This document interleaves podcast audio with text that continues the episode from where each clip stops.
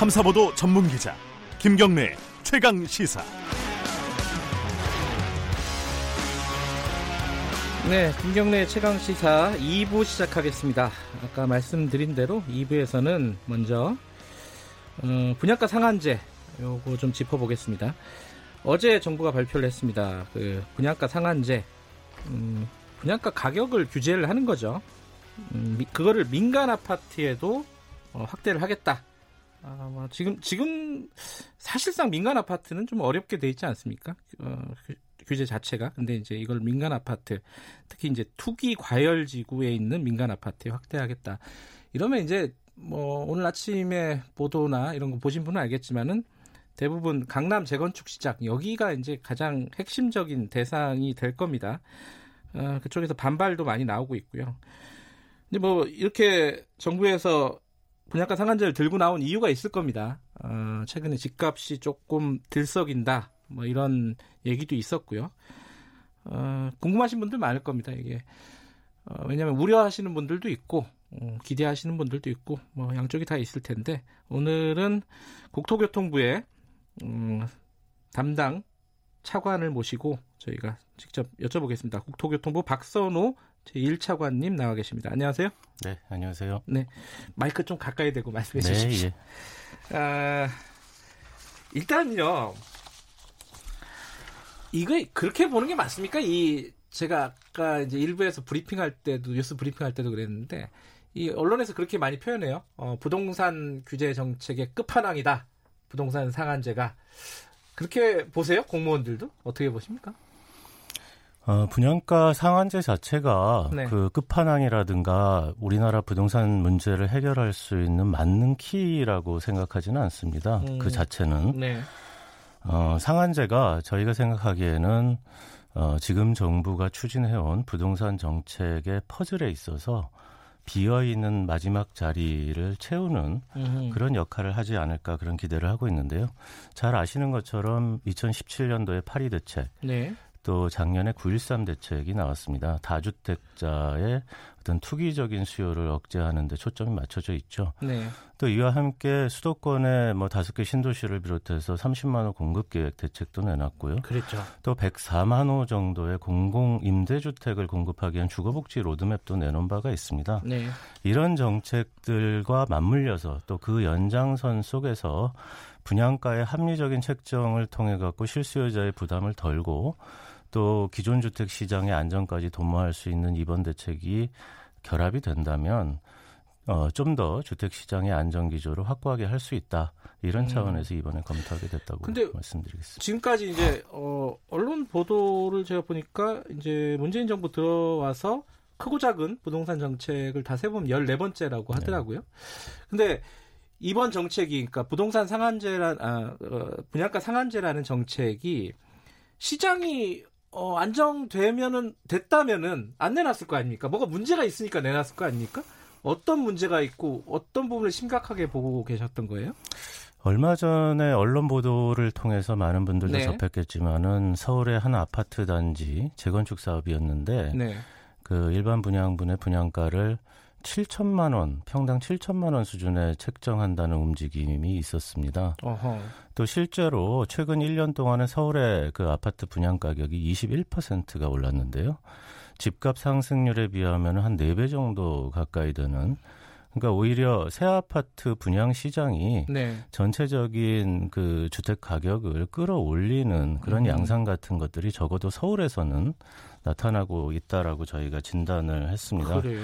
과거에도 많이 경험을 했지만은 재건축 시장이라는 것이 일종의 어 투자적인 수요가 많이 개재되는 시장입니다. 네. 네. 재건축 네. 일반 분양가가 오르게 되면은 앞으로 재건축이 이루어지게 되는 사업 뭐 이런 것들의 투자 수익률이 높다는 기대가 형성이 되고 또 그런 것들이 오래된 아파트 집값을 올리고 나머지 집값도 올리고 또 네. 다시 분양가가 오르는 그런 악순환의 고리 같은 음. 것들이 있었는데 아, 금년에도 어, 약 4월경부터 그런 조짐들이 나타났고 그런 것들이 결과적으로 7월 초부터 어, 작년 11월부터 그 계속 하향 안정세를 보였던 서울 집값이 상승 네. 반전되는 네. 그런 결과를 낳았습니다. 물론 8.2 대책이나 9.13 대책의 효과가 시장 곳곳에 많이 영향을 미치고 있다라고는 생각하지만 이 고분양가 문제로 인한 시장 불안의 요소 이런 음. 부분들에 대해서는 관리가 필요한 시점이 됐다라고 음. 판단을 하게 된 것입니다. 뭐 파리 대책 등등등 여러 가지 대책들이 그러면은 아까 곳곳에는 뭐 시장 효과가 정책 효과가 네. 나타나고 있다고는 하지만은 분양가가 계속 오르고 이런 집값이 들썩이는 거 보면은 정책 효과가 좀 미진한 거 아니냐 이렇게 볼 수도 있는 거 아닙니까? 그 이유는 뭐라고 보세요? 뭐, 뭐, 뭐 유동성 뭐 이런 얘기도 많이 하는데. 예. 예. 그, 어, 음, 우리 지금 말씀 주신 대로 예. 어, 지금 유동성이 상당히 풍부하다고 보여지고요. 네. 또 저금리 기조도 좀 더 그 확고해지고 있는 그런 측면도 있습니다. 그리고 또 대내외 경제 여건이 불확실성이 커지고 있음에도 불구하고 네. 사실 그 소위 안전자산이라고 하는 서울 아파트에 대한 투자 쏠림 현상 같은 것들이 오히려 더 커져가고 아, 있다라고 보고 있습니다. 오히려요. 예. 예. 그래서 이런 것들을 어, 이런 것들이 이제 파리 대책이나 9.13 대책 할 때도 물론 그런 부분들이 없지는 않았지만은 네. 최근에 어떤 경제 상황 속에서 좀 더 그런 것들이 증폭되는 측면이 있기 때문에 네. 이런 것들을 좀 관리해야 될 필요성이 커졌다. 네. 이렇게 보고 있는 겁니다. 뭐 아주 디테일하게 지금 설명하기에는 시간이 좀 부족하니까 좀 간략하게 요번 분양가 상한제 어제 발표한 거 예, 핵심적인 내용이 뭔지 그걸 좀 간략하게 좀 말씀해 주세요. 청취자분들이 알아듣기 쉽게. 예, 분양가 상한제도는 2005년도부터는 지금까지 줄곧 그 공공택지에서는 시행 중인 제도입니다. 네. 어, 민간 택지의 경우에는 2007년부터 14년도까지 시행이 됐다가 중단이 사실상 되어 있는 네. 제도인데요. 네. 중단된 이유가 분양가 상한 제도를 발동할 수 있는 요건 자체가 너무 엄격하게 돼 있었다라는 음. 이유가 있습니다. 그래서 어, 지금은 어, 분양가 상한제 적용 요건의 필수적인 사항이 뭐냐면은 어, 최근 3개월 동안의 주택가격 상승률이 물가 상승률의 2배 이상인 곳이라야지 네. 1차적인 검토 대상이 될 수 있는데 그 요건을 투기 과열 지구로 기 지정되어 있는 곳으로 이번에 변경코자 하는 겁니다.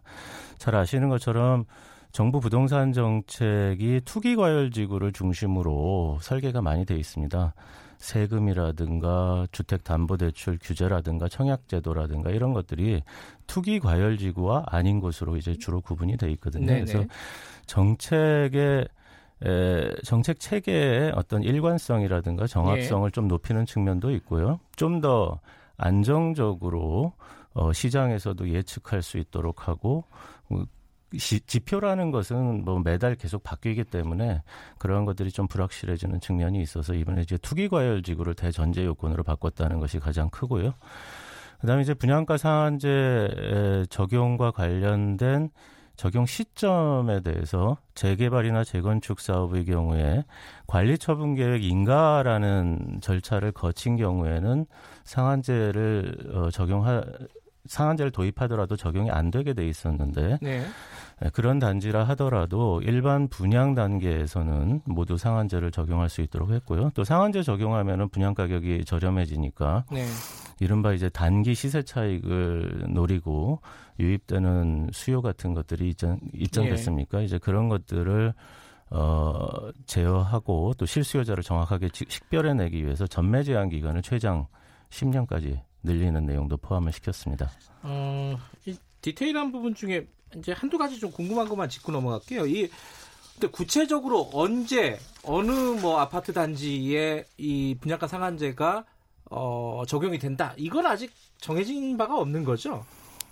예, 정확히 말씀드리면 그렇습니다. 예. 그 어제 발표한 내용, 좀 전에 네. 설명드렸던 내용들이 그 법령 개정을 필요로 하는 사항입니다. 예. 어, 주택법 시행령인데요. 네. 법령을 개정을 하려 그러면은 입법 예고를 40일 거쳐야 되고 네. 또 법제 심사라든가 국무회의 심의까지 거쳐야 됩니다. 통상적으로 걸리는 시간이 약 두 달 정도 가까이 네. 걸리기 때문에 이 시행령 개정이 완료되는 시점은 10월 초순경이 음흠. 될 거고요. 어, 10월 초순경에 지금 분양가 상한제 새로운 시행 그 기준에 에, 맞는지 여부를 모든 주택 시장에 대해서 저희가 점검을 하고 어, 그 대비를 해서 어, 그 시점에서의 시장 상황을 기준으로 해서 지역별 분석을 통해 갖고 상한제 네. 적용 지역과 구체적인 시기를 결정하도록 되어 있습니다. 그리고 또 한 가지가요. 아까 이제 그 시점에 대해서 말씀하셨는데 사실상 소급 적용 아니냐 이런 불만들이 막 언론을 통해서 막 나오고 있습니다. 어제 뉴스를 보면은 그러니까 뭐 예컨대 그런 거예요. 뭐 강남에 관리 처분 계획인가 받아가지고 이미 아파트를 부, 셨어요 새로 지려고. 어, 이제 기대 수익을 노, 노, 어, 기대했던 이 주민들이 있었을 거 아닙니까? 근데 소급 적용해가지고, 어, 이 분양가를 상한제를 시키면은, 아니, 우리가 손해를 너무 많이 본다. 이거 소급 적용은 뭐, 예컨대 위헌 아니냐. 뭐, 이렇게 뭐, 불만을 제기하는 쪽도 있고, 이런데 이거, 이거는 어떻게 보십니까? 정, 정책 당국에서는? 일단 소급 적용이라는 말 자체에 저는 개인적으로 동의하기는 어렵습니다. 아, 그렇습니까? 네. 어, 왜냐하면 분양가 상한제라는 것은 네. 분양 네. 단계에서의 분양 가격을 네. 어, 관리하기 위한 제도이기 때문에 아직 분양 시점에 이르지 않은 네. 그런 사업에 대해서 분양 어, 사업 부, 분양 절차에 있어서의 가격을 통제하는 것은 네. 뭐 소급이라고 하는 말 자체가 성립되기는 좀 어렵지 않냐 이렇게 생각을 음. 하고요. 네. 관리 처분 계획인가 재개발 재건축 사업에서 있는 법적인 절차인데 관리 처분 계획 인가가 이루어지면은 관리 처분 계획 속에 그 예정 분양 가격이라는 것이 나와 있는 것이 사실입니다. 예. 하지만 말 그대로 예정 분양 가격이라고 저희는 보고 있고요. 예. 이것이 법률적으로 사실관계가 확정됐다거나 예. 어, 확정된 재산권으로 보기에는 좀 음. 무리가 어, 있지 않냐. 오히려 예. 앞으로 예상되는 이익 또는 기대 이익 차원에서 이해를 하는 것이 맞겠다라는 생각이고요. 네. 우리나라 헌법 35조에 보면은 국가는 주택 개발 정책을 통해서 어, 국민의 주거 안정을 위해서 노력해야 될 의무를 네. 규정을 하고 있습니다. 다시 말씀드리면은 어떤 공공의 주거 안정이라는 이익이 어떤 개개인의 어떤 재산권보다 어, 법률로서 필요한 경우에는 제한을 어느 정도 할 수 있다라는 네. 의미를 내포를 하고 있기 때문에 우리나라의 헌법 질서라는 관점에서 봤을 때도 분양가 상한 제도의 도입은 가능하다라고 보고 있고요. 어, 또 한 가지 말씀드리고 싶은 것은 재개발이나 재건축 사업이 자기가 갖고 있는 집을 자기 맘대로 그냥 새로 짓는 자유롭게 짓는 사업은 아니다. 공공적 성격을 당연히 내포하고 있는 사업이라는 점을 다시 음. 한번 환기시켜 드리고 싶습니다. 예. 재건축 사업하면은 용적률이 오르지 않습니까? 예. 용적률이 증가하게 되는데 이거는 일종의 도시계획적인 혜택입니다. 예. 어, 재건축을 통해 갖고 일반 분양 자기가 갖고 있는 집 이외에 나머지 일반 분양을 할 수 있는 것 또한 어, 용적률이 올랐기 때문에 이루어지는 그런 반사적인 혜택이라고 볼 수 있는데 또 재건축 사업하게 되면은 당연히 사람들이 더 많이 살게 되니까 도시 기반 시설에 대한 어떤 사회적인 비용도 더 많이 들어가게 되고요. 또 재건축 재개발 사업 같은 경우는 수용권이라든가 매도 청구권 같은 것들이 부여가 돼서 그 사업에 반대하는 사람의 의사에도 불구하고 네. 찬성하는 사람들이 그 사업을 추진할 수 있도록 하는 권한도 부여가 돼 있습니다. 상당히 공공적인 사업이죠. 그렇기 음. 때문에 이에 상응하는 어떤 공공적 어, 관리라든가 제한 같은 것들은 합리적인 범위 내에서는 음. 가능한 것으로 보는 것이 합당하지 않냐. 이런 생각이 알겠습니다. 뭐 지금부터 좀 여쭤볼게 어 뭐랄까요 궁금하신 분들이 많을 것 같은데 이게 사실 어, 노무현 정부 때 만들어진 어, 정책 중에 하나였지 않습니까? 그 분양가 상한제. 그래갖고 이렇게 일부에서는 그렇게 비판을 해요. 어, 실패한 정책 아니었냐? 근데 왜 다시 꺼내오냐 이거를 실패한 거를 정책적인 효과가 검증도 안 된 건데 이 부분에 대해서는 어떻게 생각하십니까? 이게 예컨대 그거예요. 구체적으로 뭐 오히려 공급이 부족해가지고 집값이 더 올라갈 수도 있다. 뭐 그런 거 있지 않습니까? 그리고 주택의 질이 또 하락할 수도 있다. 여러 가지 측면에서 어떻게 보세요? 이런 정책적인 효과 같은 것들이 검증이 안 됐다. 실패한 정책이다. 이런 비판에 대해서는? 네, 아까 앞서 말씀드렸지만 분양가 상한제도는 오랫동안 시행해 왔던 경험을 갖고 있는 제도입니다. 어, 1999년 이전까지는 원가 연동제라는 이름으로 시행을 했었고요. 네. 노무현 정부 당시에 신도시를 비롯한 공공택지에 2005년도에 도입을 했었고 또 2007년도에 민간택지에 대해서 도입을 했었는데 아, 그 도입했을 때의 성과, 지금까지의 성과 같은 것들을 객관적으로 볼 필요가 있습니다. 먼저 공급 위축 예. 그 우려 지적해 예. 주셨는데요. 2008년하고 2009년 어, 분양가 상한제 도입 직후에 공급이 줄어든 것은 사실입니다. 예. 하지만 그것은 2007년도 분양가 상한제 시행을 앞두고 막바지에 밀어내기 상한제를 회피하려는 밀어내기 분양들이 2007년도에 굉장히 많았었거든요. 네. 그래서 경제학에서 얘기하는 이른바 기저 효과가 작용을 해서 좀 작게 공급이 이루어진 것처럼 보이는 측면이 있고요. 잘 네. 아시는 것처럼 또 2008년, 2009년은 어, 전 세계적인 글로벌 금융위기 네. 때문에 뭐 경제 각 부문에 있어서의 어떤 활동 같은 것들이 상당히 위축됐고 그런 일환으로 봐야 되지 않냐 그런 생각을 하고 있습니다. 분양가 상한제도는 어, 상한제를 시행하게 되면은 뭐 그 조합이라든가 어, 건설사의 어떤 손실을 어, 끼치는 제도는 결코 아닙니다. 어, 땅값은 전부 다 인정을 해주고 또 건축비도 최신의 어떤 자재라든가 네. 공법 같은 것들을 감안해서 인정을 해주고 또 단지별로 특별하게 추가한 사양에 대해서는 특화 설계 비용 가산비를 또 인정을 해주게 돼 있어서 네. 어, 당초 기대했던 어떤 이윤의 폭이 일부 감소할 수는 있을지 몰라도 예. 이 사업 자체가 결손을 초래하는 것이 아니기 때문에 공급 위축에 미치는 효과라는 것은 제한적이다라고 음. 볼 수가 있고요. 예. 또 공급 대책에 대해서는 정부가 작년 12월 또 금년 5월에 거쳐서 그 수도권 30만 호 공급 계획을 내놨습니다만은 서울 시내에만 약 4만 호 정도의 새로운 주택 공급 계획을 추진할 계획이고요.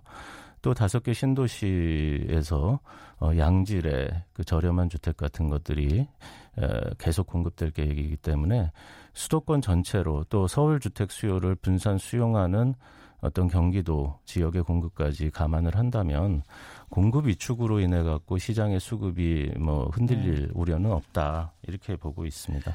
당시에 이제 노무현 정부 때어그 분양가 상한제를 만들고 나서도 사실상 그 이후로 결과적으로는 지금 이렇게 좀 장기적으로 보면요 집값을 못 잡았잖아요. 2013년도에 폐지가 됐죠 이게 그죠?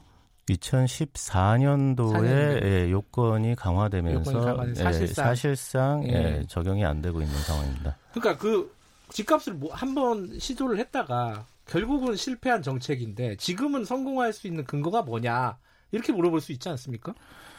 어, 실패했다라고 하는 말씀에 대해서는 아, 좀 동의하기가 그렇군요. 어려운데요. 예. 뭐 실증적인 데이터를 보면은 네. 2007년부터 2014년도까지 상한제가 민간 택지에서 시행되던 당시에 서울의 집값 상승률 네. 한 1%가 안 되거든요. 네. 그 다음에 그 이후에 지금까지 집값 상승률 약 5%가 넘습니다. 네. 물론 다른 여러 가지 변수들이 작용을 했겠지만은 네. 어, 일단은 뭐 상한제 시, 시행 시기와 또 아닌 시기를 비교했을 네. 때 뭐 그렇게 말씀드리기는 어렵다는 음. 얘기고요. 네.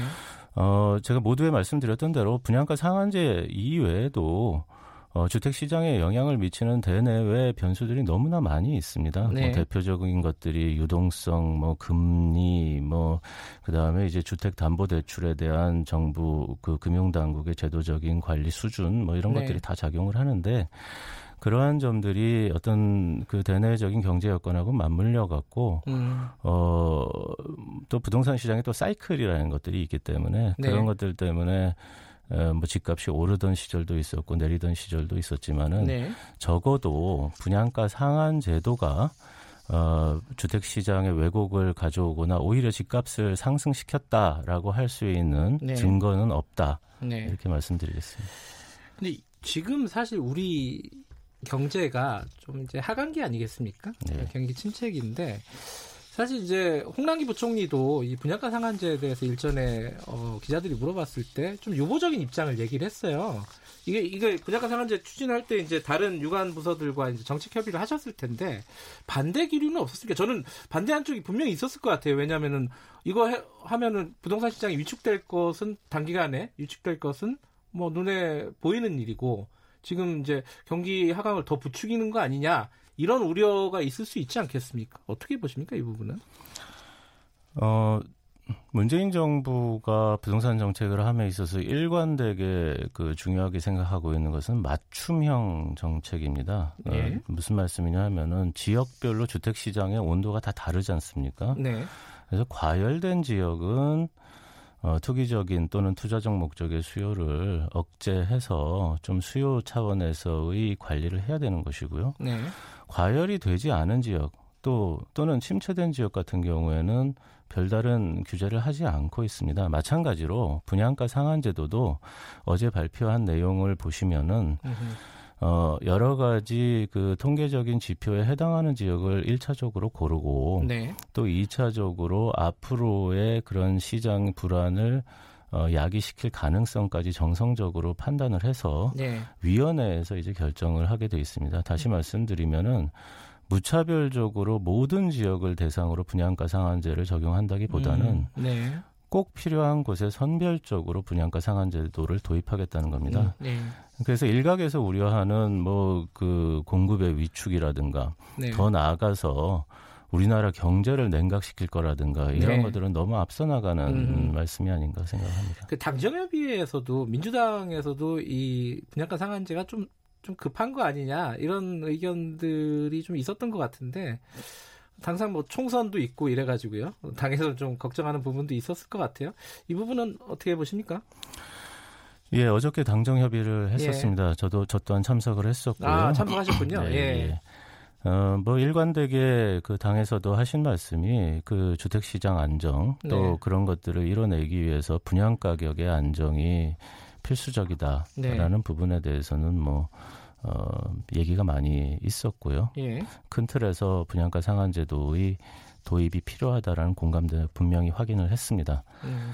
어, 시행령 개정이 이제 10월 달에 완료되고 나면은 구체적인 상한제 적용 지역을 어디로 할 것인지 또 언제부터 적용할 것인지 뭐 이런 부분들을 결정을 해야 되는데 이 부분에 있어서 어, 당과 함께 그런 부분을 다시 논의할 자리가 있을 거고요. 또 관계부처 말씀 주셨는데 관계부처 각각이 에, 나름의 이제 정책을 펼쳐나가는 과정에서 중요하게 생각하고 있는 그런 가치들이 있습니다.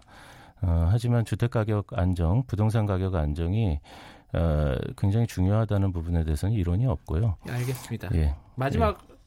아까 그 말씀 하셨어요. 이 문재인 정부 부동산 정책에 마지막 자리, 퍼즐의 마지막 자리다. 그럼 이거 실패하면 끝입니까? 아, 예, 마지막이라고 했던 부분은 제가 약간 좀 아, 달리 정, 말씀 정정하시는 겁니까? 비어 있는 한 자리를 채웠다라고 예. 해 주시면 더 좋을 것 같고요. 예. 어, 일단은 8.2 대책이나 9.13 대책을 통해 갖고 뭐 세제, 금융, 청약 또 주택 공급 대책 네. 전 부분에 있어서의 정책이 굉장히 그 어, 다양하게 마련이 되어 있습니다. 이러한 어, 정책들을 제대로 추진하고 실효성이 있는지 음. 점검을 해서 계속 보강해 나는 것이 보강해 나가는 것이 우선이라고 생각을 하고 있고요. 네. 어, 뭐 이런 일이 생기서는 안 되겠지만은 네. 뭐 그럼에도 불구하고 네. 어떤 시장의 불안이 예, 확산된다든지 재현되는 부분이 있다면은 추가적으로 필요한 조치들을 언제든지 강구할 생각을 갖고 있습니다. 추가 조치들도 있다 이거죠? 예, 여러 대책은 음. 항상 준비하고 있습니다. 알겠습니다. 어, 청취자 여러분들 많이 이해가 되셨는지 모르겠습니다. 자, 오늘 여기까지 듣겠습니다. 오늘 나와주셔서 감사합니다. 네, 감사합니다. 국토교통부 박선호 차관이었습니다. 2부는 여기까지 하겠습니다. 잠시 후 3부에서 뵙고요. 일부 지역에서는 해당 지역 방송 보내드립니다.